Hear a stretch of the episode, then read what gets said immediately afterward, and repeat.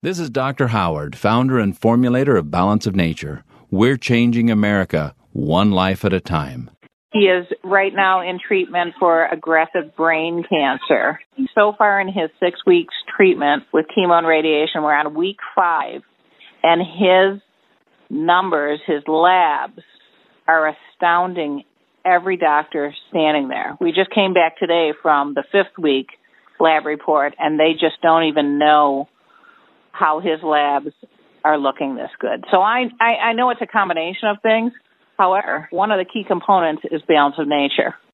From now until April 21st, receive a 20% discount and free shipping on any first order of Balance of Nature. Again, this special radio offer will only be available through April 21st. Call 1-800-246-8751 or go to balanceofnature.com. To take advantage of this special offer, use the special promo code PODCAST.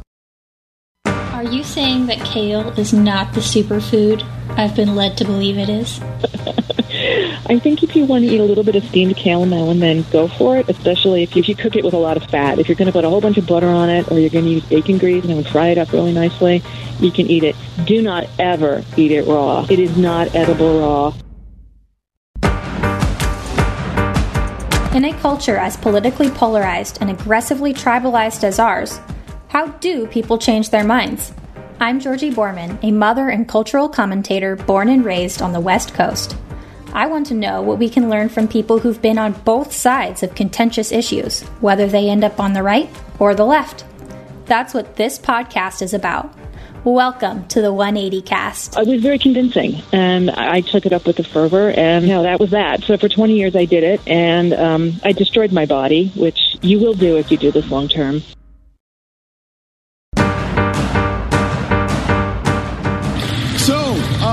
You, this is a land of barbecue. It is. And you're a vegan. I am. What's that like? What's that like? How's that been for you? It's been a great experience for me, for a great for well-being. You know, when you come from a family that literally owned a soul food restaurant, my mom and dad, it may have caused some uh, trouble, but now they understand that for health reasons, it's a good way to go. Yeah, but you know, you're not eating barbecue down here, right? Maybe no. putting a little sauce on the vegetables. That was presidential candidate Senator Cory Booker of New Jersey talking about his veganism. Welcome back to the 180 Cast. I'm Georgi Boorman. Here at the 180 Cast, we seek to have thoughtful conversations with people who have changed their minds on issues just like this. Uh, what we use to fuel our bodies is a pretty big deal, and in this day and age, food is as controversial as it has perhaps ever been. Booker says he became a vegan for health reasons. Our guest today has been on both sides of the meat divide. She's been stirring the pot, so to speak, ever since she left veganism over 10 years ago, and she knows quite a bit about how veganism affects our health. Lierre Keith is the author of The Vegetarian Myth Food Justice and Sustainability, which you can find on Amazon. Thank you so much for joining me today, Lierre. I have been very excited to talk to you about this. I went down a rabbit hole on YouTube the other day, and I have no idea really how I got there, as per usual with YouTube. But I had no idea that there's this whole community of ex vegans out there. I had no idea they existed. I thought that once you go vegan, that's it. You're you're locked in for life. But apparently that's not the case. So you used to be a vegan can you tell me a little bit about how you initially got into veganism and then we can talk about what led you to start eating meat and animal products again? Sure. So I was a vegan for almost 20 years. It's a long time, way longer than most. Um, and I became a vegan when I was 16 years old. My route in was the way in that most people find, which is that uh, mostly we are convinced by somebody else who is a vegan. So you meet a vegetarian or a vegan, and you know they give you all this kind of information, and it all seems to make sense, and then you take the plunge. So for me, I was 16 years old. I was very idealistic, very very young. I didn't know much about anything really. Um, I did have a lot of passion for justice and sustainability and you know I, I wanted a better world and when i met this other teenage girl whose family were all vegans I mean, she just laid it all out. And within an hour, I could see that, you know, this clearly had to be the right thing to do. Um, you know, for everything, for your health, for animals, for the planet, for starving people. Like you could make justice for everybody if you just did this one thing. And so it's a it's a very simple, you know, kind of idea, um, and which is making this one change. You know, you could make so much right with the world, and that is really appealing to people, um, especially if you're you know young and impassioned and you know you're feeling the pain of the world so much, which I think a lot of teenagers do. And so, I mean, the impulse was correct, but I had no counterbalancing information. I had grown up in a very kind of urban suburban area. I didn't even know what broccoli looked like, you know, as a plant. Like I had, I mean, I figured that apples came from trees, but that was about it. I mean, I had never seen food really growing. I certainly didn't know the cost of the food that, you know, the, the ecological cost of the food that I was proposing to eat as a vegan. So I, I just thought she was right. It seemed to make sense. And, you know, you see the pictures of the, the factory farmed animals, and the, you know, and that's just torture what those animals go through. So that that part, you know, is something I think that many people can agree to. Whatever you decide to eat, that you know, the, the kinds of things that are happening right now to animals are just wrong. So it was very convincing, and I took it up with the fervor, and you know, that was that. So for 20 years, I did it, and um, I destroyed my body, which you will do if you do this long term. There's no question there. And so I ended up with a lot of uh, chronic, incurable kinds of things as a result.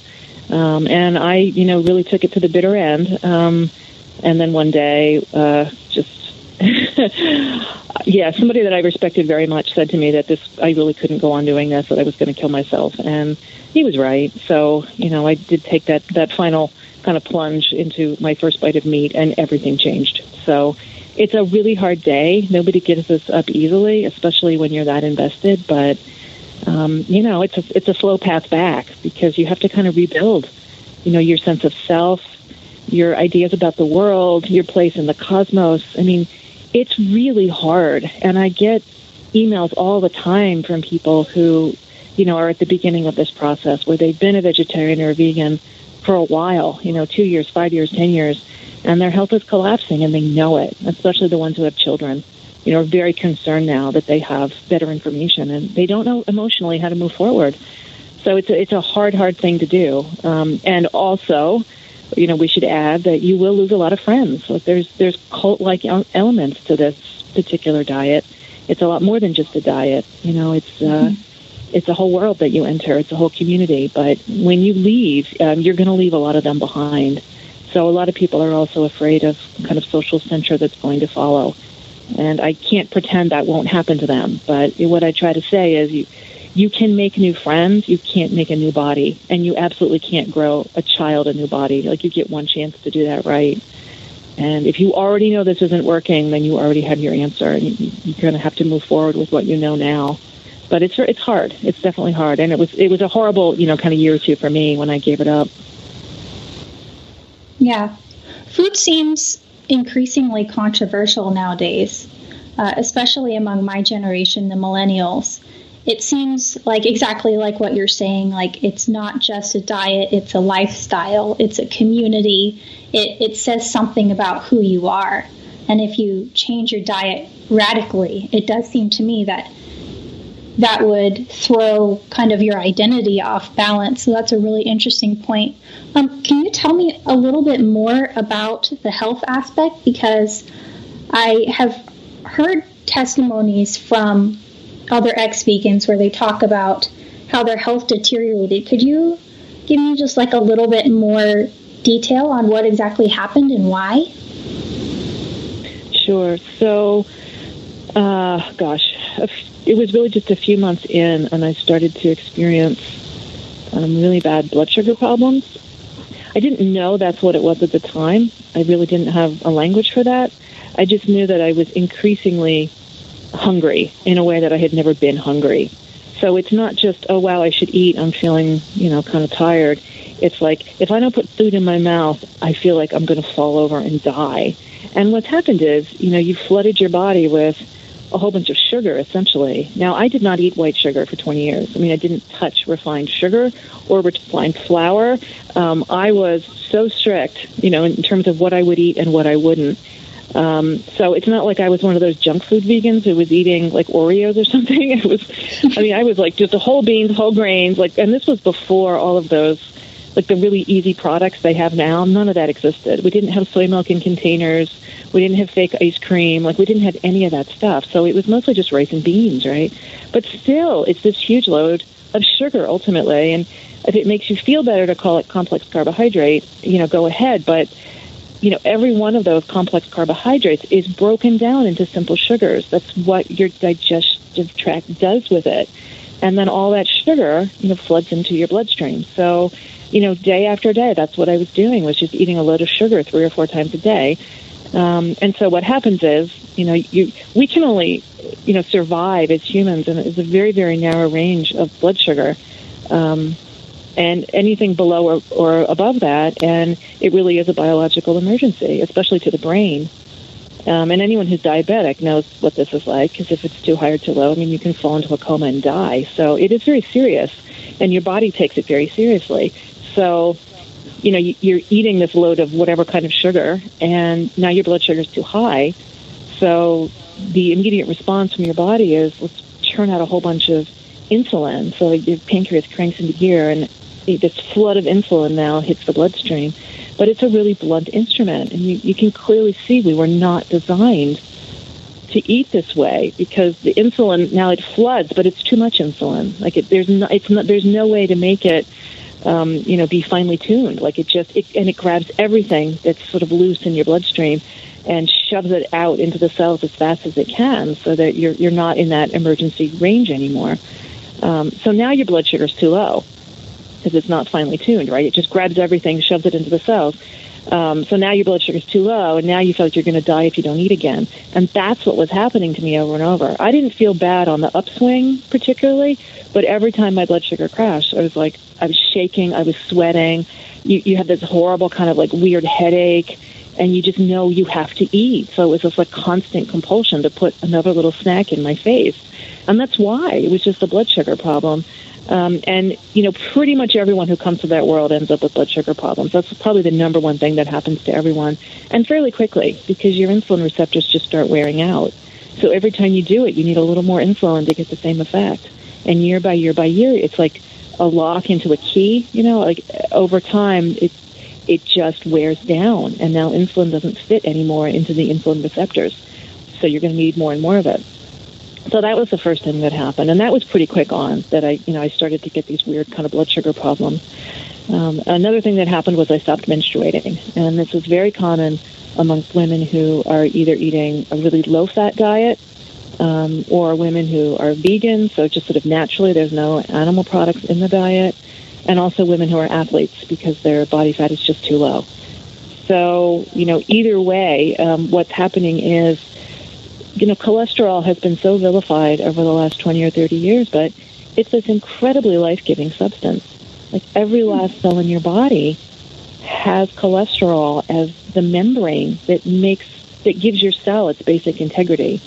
So if you were to, in, in one instant, take all the cholesterol out of your body, you would be a puddle on the floor because that's what keeps your cells like firm. It's like a balloon, you know, and there's all whatever inside. But without that membrane, like you, you have no structural integrity. And that's what that's one of the like incredible things that cholesterol does is it, it provides that. And one of the reasons that we need cholesterol is because if you think about animal bodies, we are a set of electrical impulses inside a watery environment. And the only way those electrical impulses are going to fire, so from the brain, you know, like down your spine, out through your nerves, the only way that those impulses are going to fire is if the nerves are somehow insulated, right? Just like wire has insulation around it. And right. all of that insulation is made by cholesterol. So that's another thing cholesterol gives us is we are actually able to function, you know, with brains that want to move our bodies around. And the only reason that that happens is because cholesterol coats those nerves.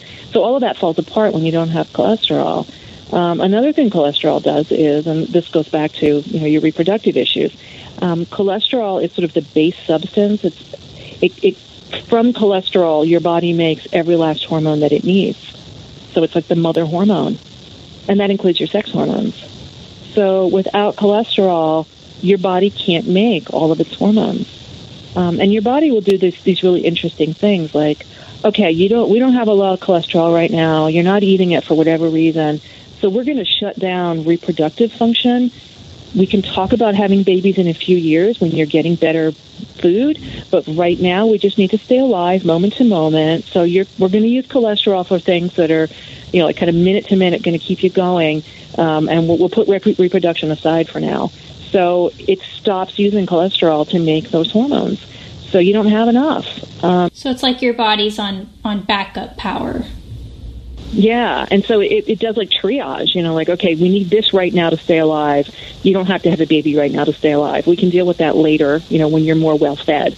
Um, so, you know, that went on for 20 years, and nobody could tell me why, but it was not a single doctor who ever asked me, well, what are you eating? And part of the problem is that really? doctors don't get any real nutrition, you know, background when they're in school. So nobody even knew to ask me that question. It wasn't until later, you know, after I came out of it, out of the fog, I was like, well, this is so obvious. Of course, this is these are the groups of women who are going to have these problems. You know, there's just not enough in the body to make sex hormones. So, uh, you know, I was just really messing around with that. So that wasn't. Luckily, I didn't really want to get pregnant, so it wasn't. Partic- it wasn't like a heartbreaking issue for me. But I know for women who do want to have children that this can be something that goes on for years, and they can't figure out why they're having fertility issues. And the simplest thing in the world is just eat more animal fat, good quality animal fat.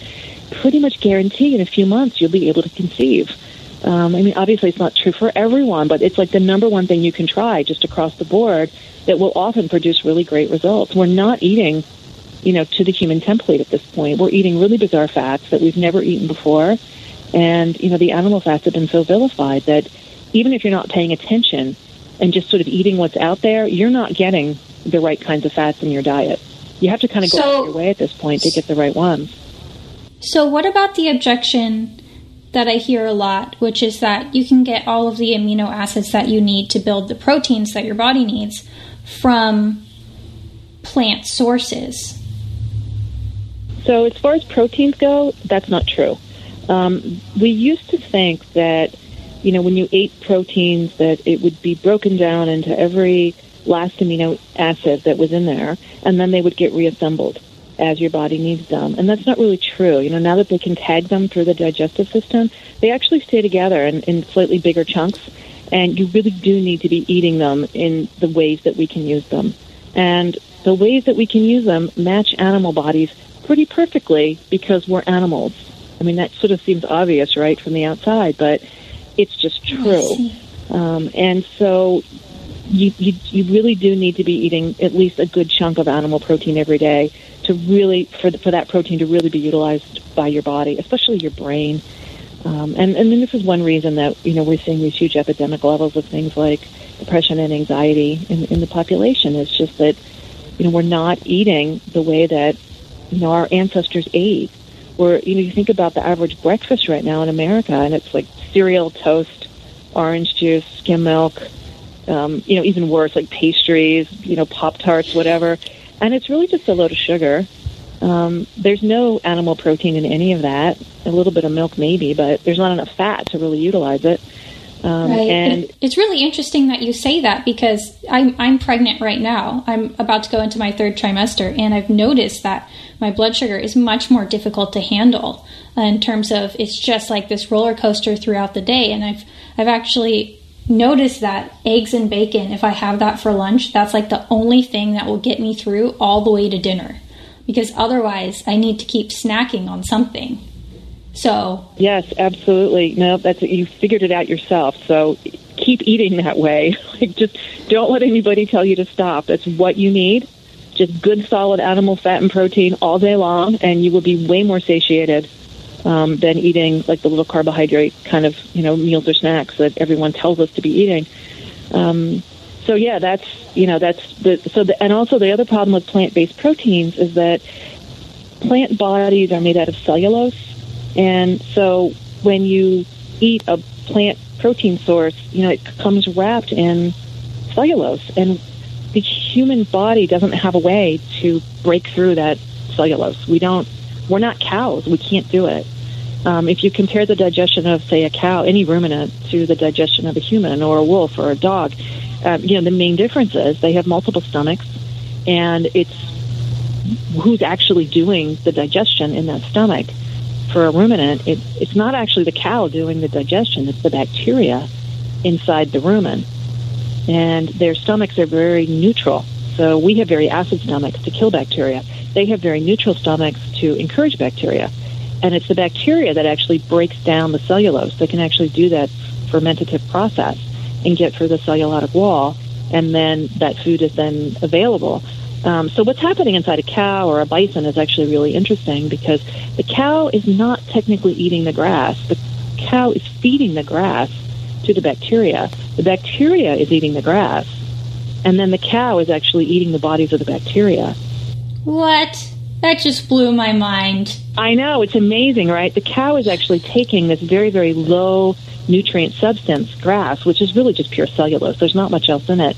Um, and then turning it into uh, this really high fat, high protein substance, which is the bodies of bacteria. So it's a little community. I mean, this is the thing about life that's always so just awe inspiring. It's how all of us are dependent on all these other creatures. And we are just this series, really what we are is just a series of relationships amongst all of us. But that's why cows need grass and grass needs cow. And the bacteria is absolutely crucial in all of this. And ultimately, this is what makes a prairie be a prairie is that you have to have the grass, you have to have the, the bison or the cows, and you have to have the bacteria. And all of them work together to create more topsoil, which means more life.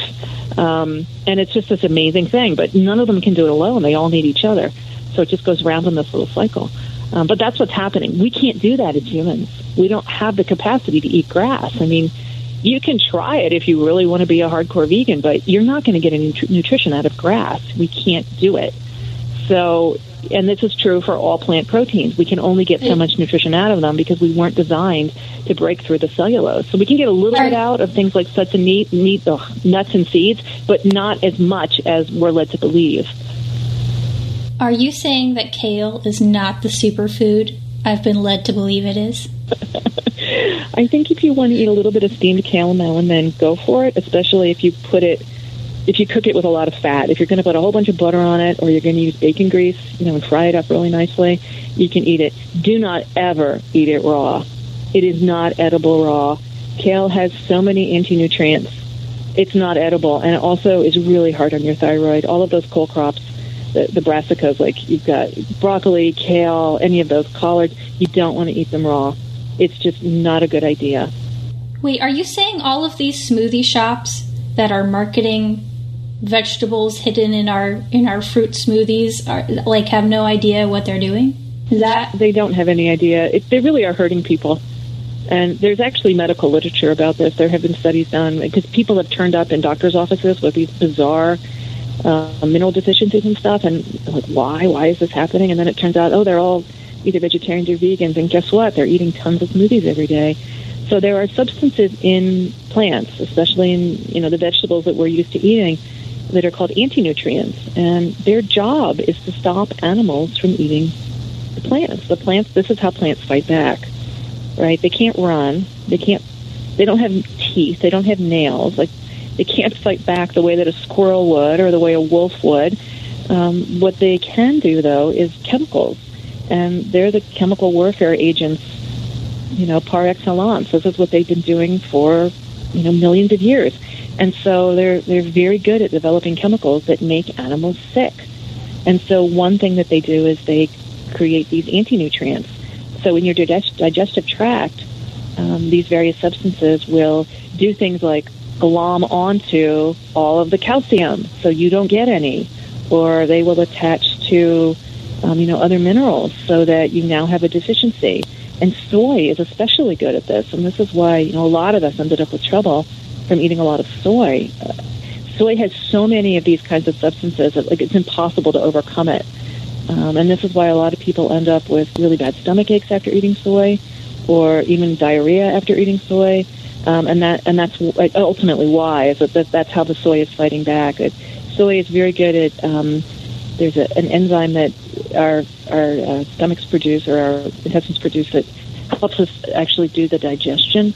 And um, so it can block all of that, and and so therefore it just creates absolute havoc, you know, as the as the soy moves through, um, and so yeah, I mean, I've known so many people just, you know, anecdotally who like, you know, were in the doctor's office for weeks like, with bloody diarrhea, and it was like it was the soy, and I'm like, why don't you take soy out of your diet and see what happens?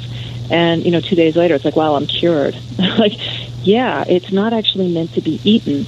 So kale is very similar. It has a lot of anti-nutrients. So one way that humans have figured out to overcome anti-nutrients is simply to apply heat because that will destroy a lot of them. So soy, spinach, a lot of the dark greens have what are called oxalates, and those block iron absorption. And steaming will take care of that. Cooking in some way, applying heat will take care. Of, it'll it'll kill the oxalates, and then then you can actually absorb iron. But if you don't, if you eat it raw, you're you're like losing iron every time you eat that stuff.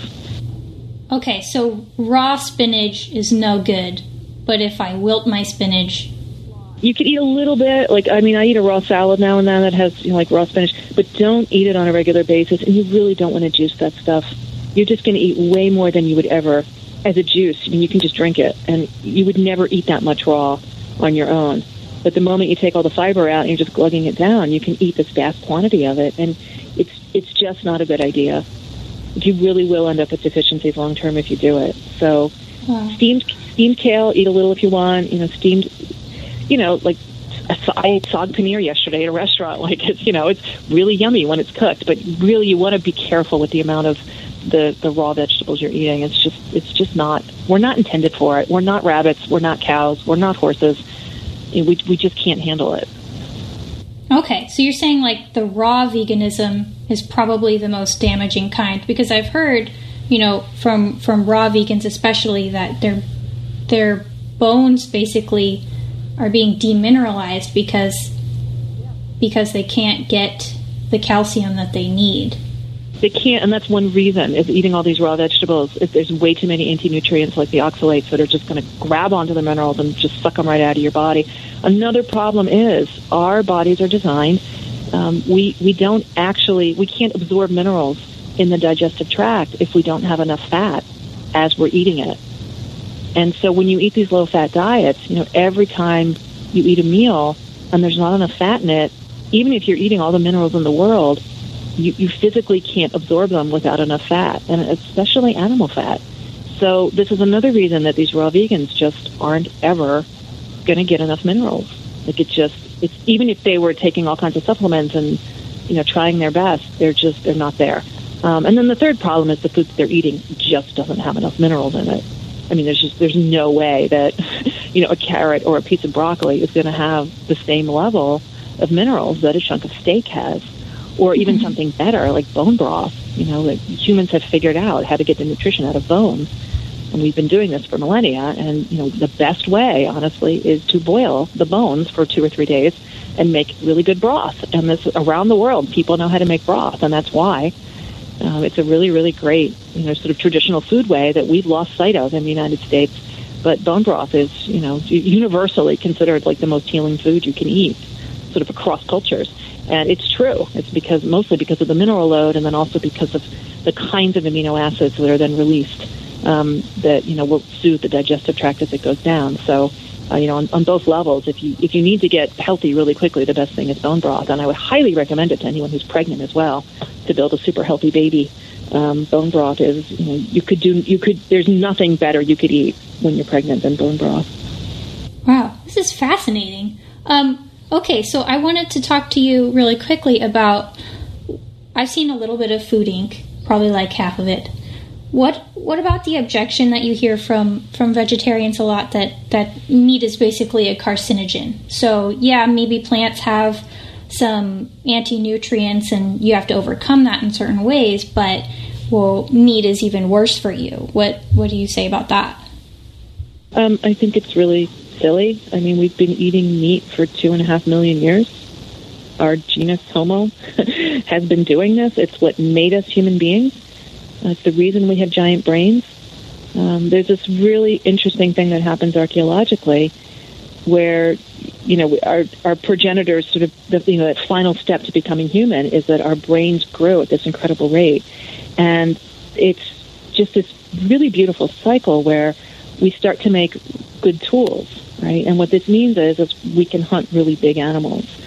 So this goes on for a while where our brains get bigger, our tools get better, our hunting gets better, and then our nutrition gets better again. And really, within a really short period of time, um, you know, on a on an archaeological level, um, the human brain just sort of explodes in size.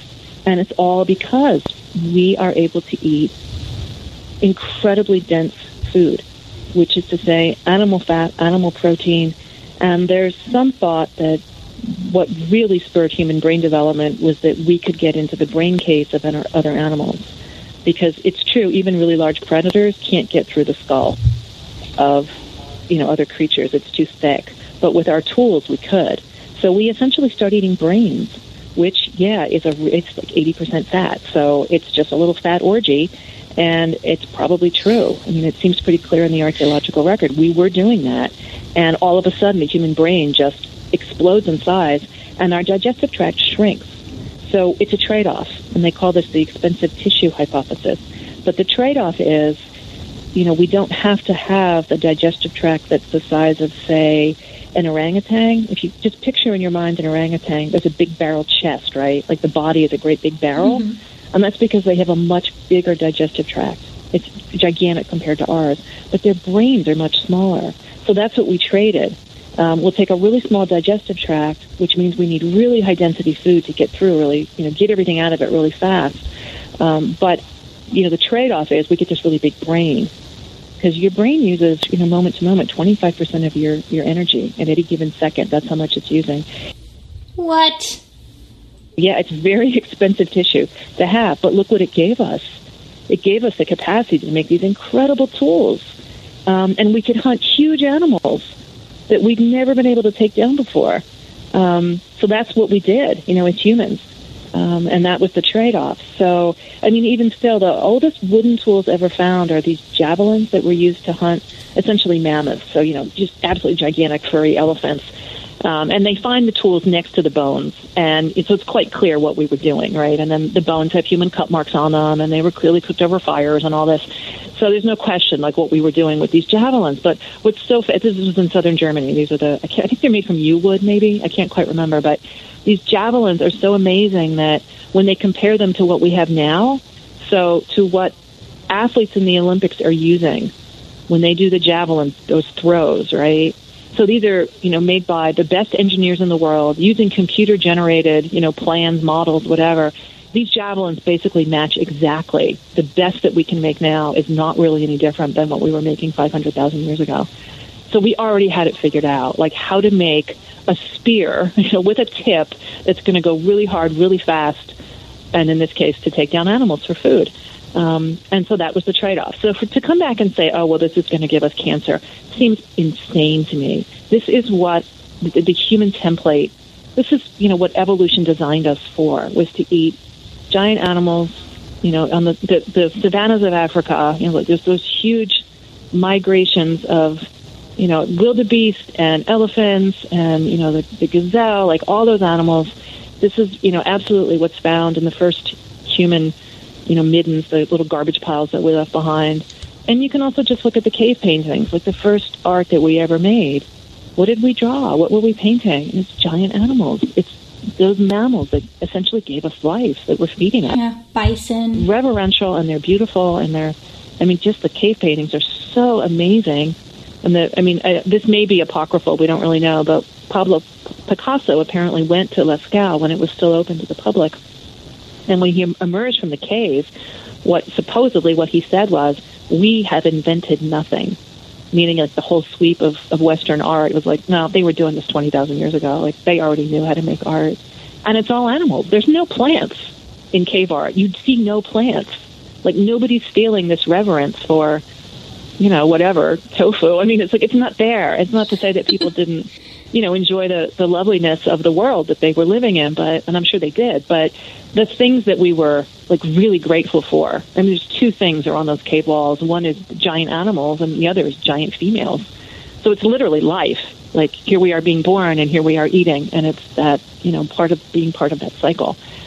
So, so humans used their giant brains to make spears and not the world's best hoe seems pretty compelling to me. Those don't come along till much later in, in, in you know in the human in the archaeological record. And when they do come along, no one's making reverential art, like you say. That's that's just not happening. I'm not saying people didn't eat some of those things. Um, I'm sure that they did, but I mean the other point to note is that uh, they do find what are fossilized human waste products. Um, so it's you know like fossilized human excrement.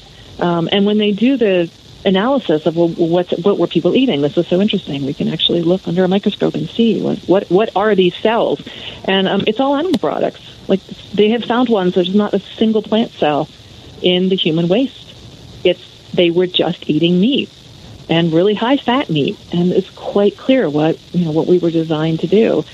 Cancer enters the human experience with agriculture. Um, it, this is noted in the anthropo- anthropological literature, really up until very recently.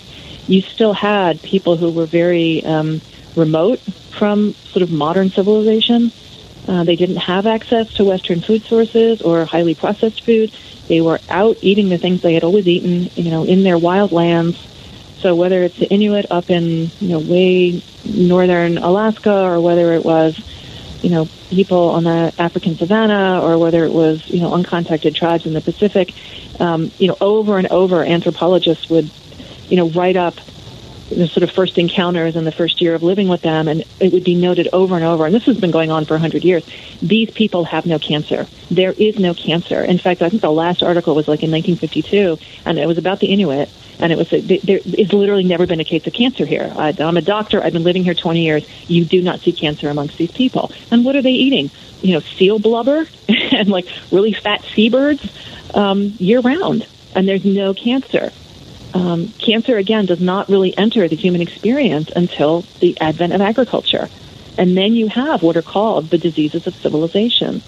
And those diseases include cancer, diabetes, um, all of the um, autoimmune diseases, it's those chronic degenerative conditions that you just don't see in hunter gatherer populations. And we call them the diseases of civilization for that reason. They only exist in agricultural populations, they don't exist amongst people who are eating to the human template, which means a great deal of meat. So they're just lying when they say, "Oh, or, you know, you're all going to get cancer." I mean, it just it doesn't stack up. Okay, so I've heard some chatter about this study called the China study. And I know that this is like a this is apparently a common objection of vegetarians to say, well, no, actually meat is really bad for you. What what exactly is that and why is it important to the conversation? So the China study, um, this guy T. Colin Campbell um, went around and there was a bunch of people were with him, but they, they tried to collect a lot of information in China about what people were eating and then what diseases they may or may not have. And his goal, he's, he was very ideological from the beginning. His goal was to try to prove that a vegan diet was the best diet. So the problem is that when you go into science trying to prove something, you often will be able to prove it just because that's what you were trying to do. And in fact, there were people who dropped out of his study pretty early on. They were like, we're not actually doing study, we're just trying to prove one thing, and that's not how science is supposed to work. So that's problem number. Problem number two is that a lot of people have only read the um, the sort of the popular rendition of it, which is much smaller than and doesn't include all the numbers of what they actually found. And there's a woman named Denise Minger who was very young when she did this. I think she was only 23. She actually bought the entire thing, like the really big book that has all the the actual numbers in it, and she redid all of his uh, statistics and found that he wasn't even telling the truth about it. That the things that he found, like that Colin Campbell didn't even find what he said he found, like it's not actually there. So that's another problem with it. Is his numbers don't really stack up. Another problem is that when you do these really kind of broad-based population studies, um, you know, it can kind of point you in one direction or another for further research. You can't really draw a conclusion from that. You can only draw a further and that's what he did. He he went on to say, "Well, this proves that." You know, if you eat animal products, you're going to get cancer, and there's there's not really a way you can do that with that with a study that is that broad and where there's not many, um, like there are just there's just so many different variables that go into something like that that really the only way to do a study that you know would be of that where you could actually draw a conclusion you'd have to have people living in like a completely controlled environment for 20 or 30 years and make sure that they only ate what you told them what you gave to eat um, and when they do studies you know we'll keep people in that kind of an environment for a month you know, to do kind of the first round of studies. Um, for that reason, because when you let them out into the world, you have no idea what they're going to do next. Like they could be taking other drugs, they could forget and do something. Like you don't know what they're doing, and the only way to really know is to control it. And you can't do that with millions of people. Like it's just there's no way this is ever going to be feasible. And so for him to come back and say, well, we, we now have a conclusion about this, is kind of ridiculous. Like all the different things that go into those people's lives could be causing more cancer or less cancer, like the amount of sunlight they get. We know that sunlight is a factor. You can get more skin cancer, but you'll get less deep body cancers if you have more sunlight. This is why, as you approach the equator, uh, people in northern countries like you know Sweden or whatever tend to get more cancer, um, and it's the scary cancers. Uh, skin cancer is actually, for the most part, pretty curable. But when you don't have enough sunlight, you need the vitamin D essentially. Um, you know, you're, you're more at risk for those kinds of cancers. So for him to, to kind of draw these, you know, sort of ABC kind of conclusions, just it's not how science is done. And for people to get caught up in this just really shows how, I don't know, just sort of the lack of basic we're science illiterate, really. That we don't know that you could do a study like that and then pretend that the conclusion could be drawn. Uh, there's like, there's no way that, that that could be that, that that's really like it's not you can't draw a conclusion like that from the kind of study that he did.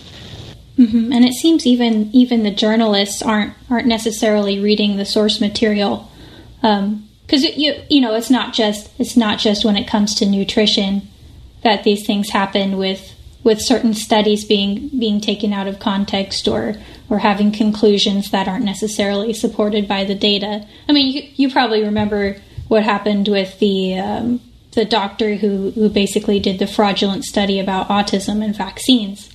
Um, and that's still a widely, widely circulated talking point, even though it's been debunked. So, struck off the medical register and had to leave the country. Uh, people still think that there's something to that, and it just it is very frustrating. But um, yeah, but it, the person, if you really want to know more about the China study, uh, the person to really look at, her name is Denise Minger she has a blog, and there are these epic posts that she did maybe four or five years ago where she really just took the China study apart piece by piece, and it was fascinating. Just reading, you know, kind of the research that she she spent months on this just on her own time, um, and she did a beautiful job. So, and then there's you can see where he's responding to her too. So there was a lot of back and forth between them. Um, so it, it's definitely one, especially if you're interested in these sort of social phenomenon, like well, how did this book get popular anyway, and then well, now here's a response, and then what happens? And it, the whole thing was like sort of a giant soap opera writ large. But um, yeah, it's really sad that anybody would use the China study to direct their own health because there's really nothing in there that could give you much beyond. Oh, let's make another thesis and try to prove something. It, like it, it, it doesn't actually do any of that. So. Okay, so I want to circle back really quick to something you said was very appealing to you when you first became a vegan, which is the ethical concerns um, regarding factory farming and you know industrial farming and things like that. So, what is your perspective? How do animals fit into this, and and what are the problems with with this mass agriculture as we see it today? So let's see. I'm going to start kind of way back. So we you know, as a culture, we don't really understand what agriculture is. And I certainly didn't. It took me a long time to kind of nail this down. Like, so, what are we actually doing out there to the world? Um, so, this has been going on for, you know, seven or 8,000 years. And you literally take a piece of land and then you, you clear every living thing off it. So, ultimately, down to the bacteria. And then you plant it to human use. So, all the plants, all the animals, all the microscopic life you know, bit by bit. You remove it all. Now you've got this empty land, and then you plant one thing on it. So corn or wheat or soy, whatever it is. And then year by year, you keep doing that. So whatever life was in the soil is going to degrade. You know, as every year goes by, there's going to be less soil. The soil is literally just going to turn to dust with time. And all of the bacteria that sort of does the, the basic work of life um, is being eradicated bit by bit. And what you end up with is the Dust Bowl, or what you end up with is, you know, I think we can all kind of picture what Iraq or Iran look like. Well, I mean, those areas were once forested so thickly that sunlight never touched the ground. Um, and it's just been turned into a desert. And that is the end point of agriculture. The dust storms in China now are so bad that the dust like makes it across the Pacific Ocean in giant clouds and can create asthma in children in Denver, Colorado. So it moves across the ocean, hits the Rockies, comes down, and then they have bad days there for literally for life, for breathing, and you know children are getting asthma from it. And this is the end point of agriculture. Okay, this is what it means. Um, and that's kind of a, a sort of stunning realization to come to. And as a culture, we don't seem willing to make it, even though, I mean, as far back as the ancient Greeks, people were writing about it. You know, that all the topsoil is lost from the mountains and it has destroyed every river and there are no trees left and we are killing everything and this is bad but nobody knows what to do so i mean it's been in the written record for quite a long time egypt same thing they're quite clear that they're destroying their land and it's being you know it's getting more salinated as time goes by and the plants are all dying and what are we going to eat oh goodness this is terrible so you know all of this i didn't know any of this when i became a vegan you know it seems somehow just peaceful to eat corn rather than a steak mm-hmm. um, because somehow there's no death on your plate. But honestly, what we've killed is the whole world. I mean, we were out of topsoil by the year 1950. We had basically skinned the planet alive. And what we've been eating since then is fossil fuel. So, um, you know, scientists have figured out how to take oil and gas and turn it into usable nitrogen for plants. And that's called the Green Revolution. But what it meant was um, you know, every civilization that's ever existed has collapsed. There have been 32 of them, and every last one of them ends um, because they blow through their topsoil and everything. That's it. That's the end of it. So we would have reached that point in about 1950, um, but we didn't because we figured out this other thing. So that's what we've been living on ever since. And again, these are sort of scary concepts to engage with, but we're not going to get through it without acknowledging kind of the situation that we're in. So that's where we are, and that's what agriculture is. Um, so we're gonna I'm gonna take we're gonna go two ways here. There's we're gonna take one acre of land and we're gonna think about what we could do with it. So on the first acre of land, we're going to do what we're doing now. You clear everything off it, you destroy the soil year by year, and you're going to grow corn. So at the end of each season, you know, at the end of the summer, you've got one acre of corn. And with that corn, you can do one of two things. You could just feed it directly to people, which is what the vegetarians say we should do. Or you can take that corn and ship it to essentially a city of cows living on cement floors inside a steel barn and feed it to the cows. And these cows will be very sick because that's not their native diet. Corn is way too acid for their stomachs. It's just going to kill them slowly. So you'll do this for a month or two until they get really fat because that's what happens to cows on corn. So they get really fat really fast, which means they're worth a lot of money. Um, and now you're going to feed that meat to people. So that one acre of corn can feed one cow essentially. That's enough calories for her for like a year. So at the end of this whole year, you've destroyed the land more. You've got less topsoil. The water's more damaged. You know, all the animals, and plants have nowhere to go. Um, you know, and, and you've, you've used a lot of fossil fuel, and you have this one really sick cow at the end of the year. You can feed her to some people, but honestly, it's not going to be great for them either because the amino acid balance is wrong because she wasn't eating the right food. And the fatty acid balance is also all wrong because she wasn't supposed to be eating corn. She should have been eating grass. So you've got basically death and destruction the whole way. And that's what we're doing now. And the only point of diversion with vegetarians is they say, well, that acre of corn should have gone to people, not to the cow. And I say, can we just back this up a little further because it's still not a happy ending. We've got this acre of land. Why don't we leave it alone? It is naturally a prairie. That means every square meter has 25 different plants. Like that's how much life should be on that acre. It's like this incredible amount of life. And then you've got all the bacteria, all the little microscopic creatures that are really doing the basic work of life. They're breaking down whatever's dead, they're breaking it down, making those nutrients available again to the rest of the community. They're doing things like, um, you know, breaking down rock at the very bottom of the root tips. You know, it, we think of plants as these creatures that bring up minerals from way deep, and that's true, but they don't do it alone. They can't actually eat rock either. But who can is bacteria. And so the bacteria supplies, does that sort of acid work and breaks up the minerals, makes them available to the plants and in exchange they get a little bit of sugar from the plant. So again, it's one of those relationships. The minerals come up to the surface of the soil, and the whole community of life needs them. So that's where we get the minerals, right? Um, so the plants do that. Deeply rooted perennial perennial plants can do that. The deeply rooted perennials also make channels for rain to enter the soil. When you have things like corn and wheat, which are, are annual plants that don't live long, um, their, their, roots just aren't that deep. They're, they do not live long enough to make deep roots. So every time it rains, the water mostly just washes off. But when you have an intact perennial landscape like that, it, all the water can be absorbed immediately. So the water table recharges, and what that means is, as the as the you know, the temperature dries everything up over the summer, there's plenty of moisture in the soil for everybody to have. And that's how life continues. So the plants can draw it up bit by bit as they need it from way deep below. And they can live through those hot, dry summers that, you know, will happen yeah. on a prairie. Um, and then you have the, the ruminants. Then you've got the, you know, the bison, let's say. And the bison herd moves through and they turn that cellulose into gigantic animal bodies with the help of the bacteria. Um, and the plants need to be eaten. That's the thing about grasses. They're really amazing.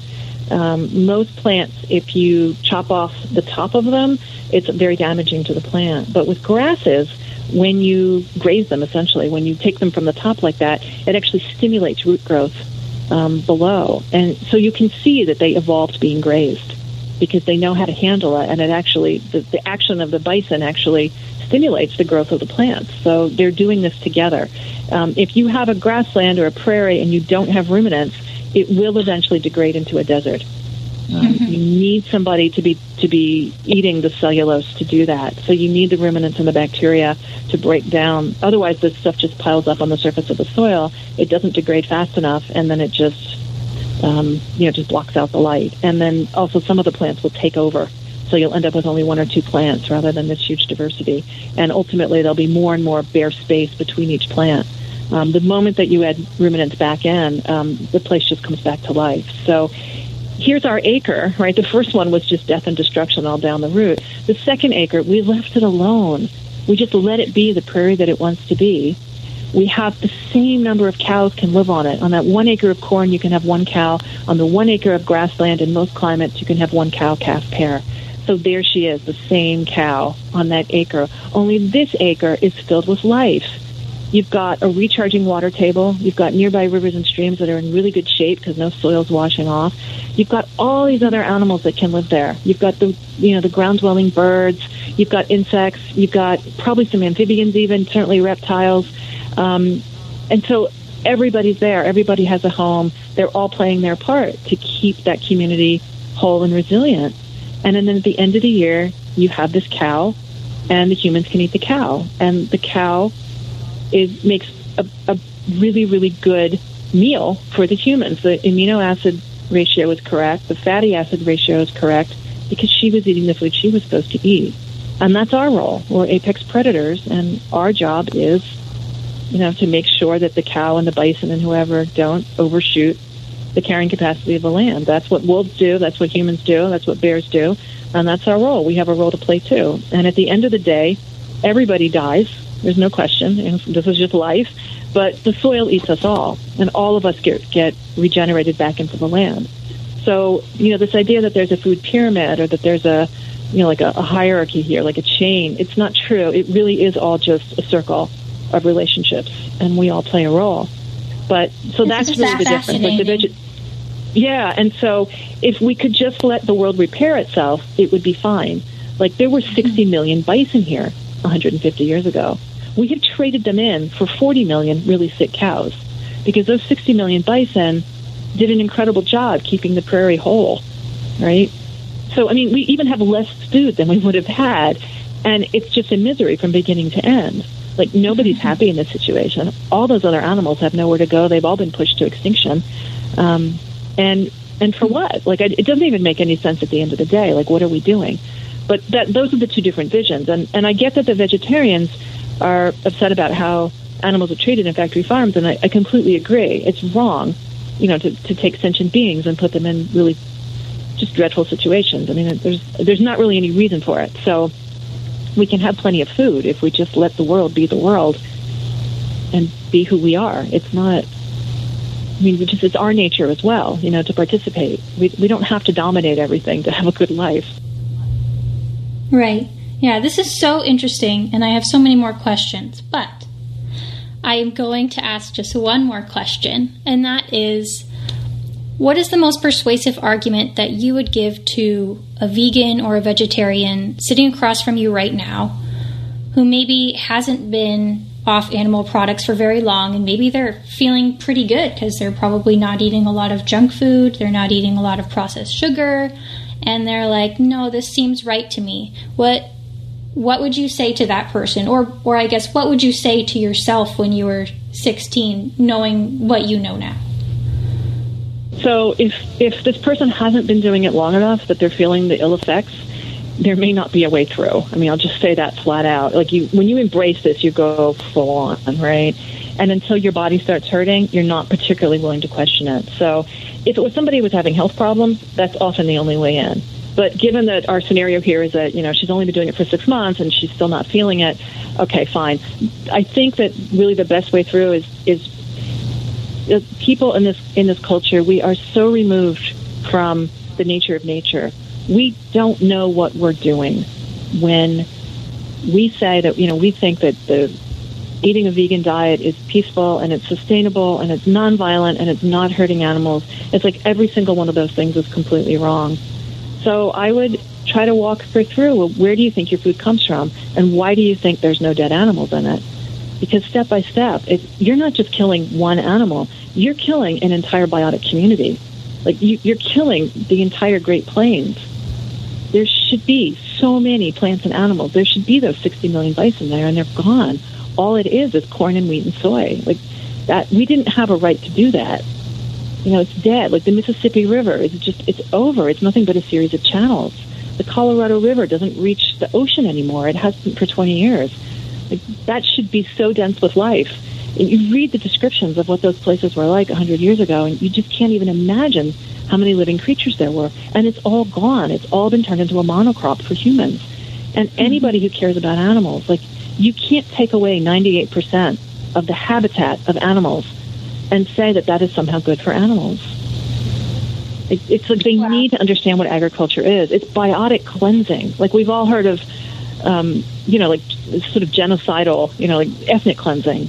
And it's horrible, right? Well, this is even bigger because it's every last living thing is cleared off that land. And I don't expect people to particularly care about bacteria. Most people don't. You can't see them. You know, they don't have faces. But we do care about things like birds, right? And and reptiles and you know megafauna. I mean, who couldn't look at like the glory of a bison and not feel it? Like they're amazing creatures. And somehow vegetarians think that they're not hurting those creatures. And the problem is so much bigger than just what's dead on your plate. Because it's not about what's dead on your plate, it's about what died to get that food on your plate. And if you're eating agricultural foods, I mean, honestly, the answer is everything. Everything died. We're killing the planet by doing this. It was a terrible mistake to take this up.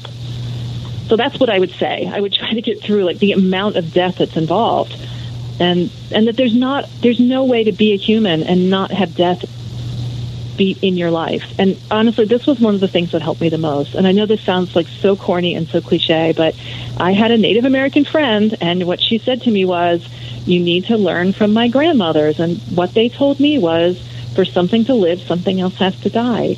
And that's what I was taught when I was a small child. And you weren't taught that. You need to hear it. Your life is only possible because other things die. And so every day you have to be grateful for that. But there's not a way out. There's no way out. Things are going to die to support you. We can't photosynthesize. You know, we're not plants. We have to get our energy from other living beings. And every last one of them is a sacrifice to us. So all we can do is be grateful. And that to me was like, I mean, it was just such, it, it, indeed, it was something I should have known when I was four, and I didn't. You know, I don't live in that world. And it, it really, it suits me greatly to hear her say that. Like, because I could see the truth of it. Like at that point, I'd already been a gardener. I'd already had chickens. Like I'd seen enough death, and I could see she was right. And yeah, it's simple. It's simple, but it's so profound. It is, and also the grateful part. Like there's no way out of this, but you you can find so much beauty in it as long as you do it well and you do it gratefully. And that's really the only attitude that we have, you know, available to us. Because once you take birth, once you're in a body, it needs to be sustained and there's going to be death involved. Yeah. Face like it's true. So we take the good with the bad. There's that bittersweet moment, but it's still like it's such an amazing thing. I mean, I'm looking out the window right now, and all like I live in the redwood forest, and there's just I see the trees, and then There's the deciduous trees that are just coming back now because it's spring, and there's you know the green buds are coming out, and there's some flowers, and there's I see a little robin eating something, and there's another bird over there, and like how can you not just be so grateful for this planet and for this, this just the capacity we have to see this beauty and feel it. So we have to be grateful, but that means we have to do it well. So we have to respect all the lives that are taken so that we can live. Like it's really our only option. Lierre, thank you so much for joining me today. This has been such an interesting conversation. I hope to talk to you again in the future. Um, your book is The Vegetarian Myth Food, Justice, and Sustainability. You can find it on Amazon. Uh, Lierre, is there a place online that people can catch up with you and what you're working on and interviews you do and things like that? Yes, I have a website, um, which is easy. It's lierrekeith.com, and that's a joke because I have a really strange name and it's hard to spell. Actually, the easiest way to find me is just type into Google vegetarian myth there is only one book called that, and it's mine. So from there, you can definitely find my website because I don't expect anyone to be able to spell my name the first time out. Okay, Ex- excellent. All right. You can follow the podcast on social media at 180cast. Give us a review on iTunes if you liked it. Also, you can send me your feedback, good or bad, just as long as you're nice about it, because I'm much more likely to listen to somebody who is nice. So, also, if you have a 180 story to share, you can DM me on Twitter again at 180cast, or you could follow me at Georgi underscore Boorman. Until next time, seek the truth, share your values, and listen with your heart and your mind. God bless.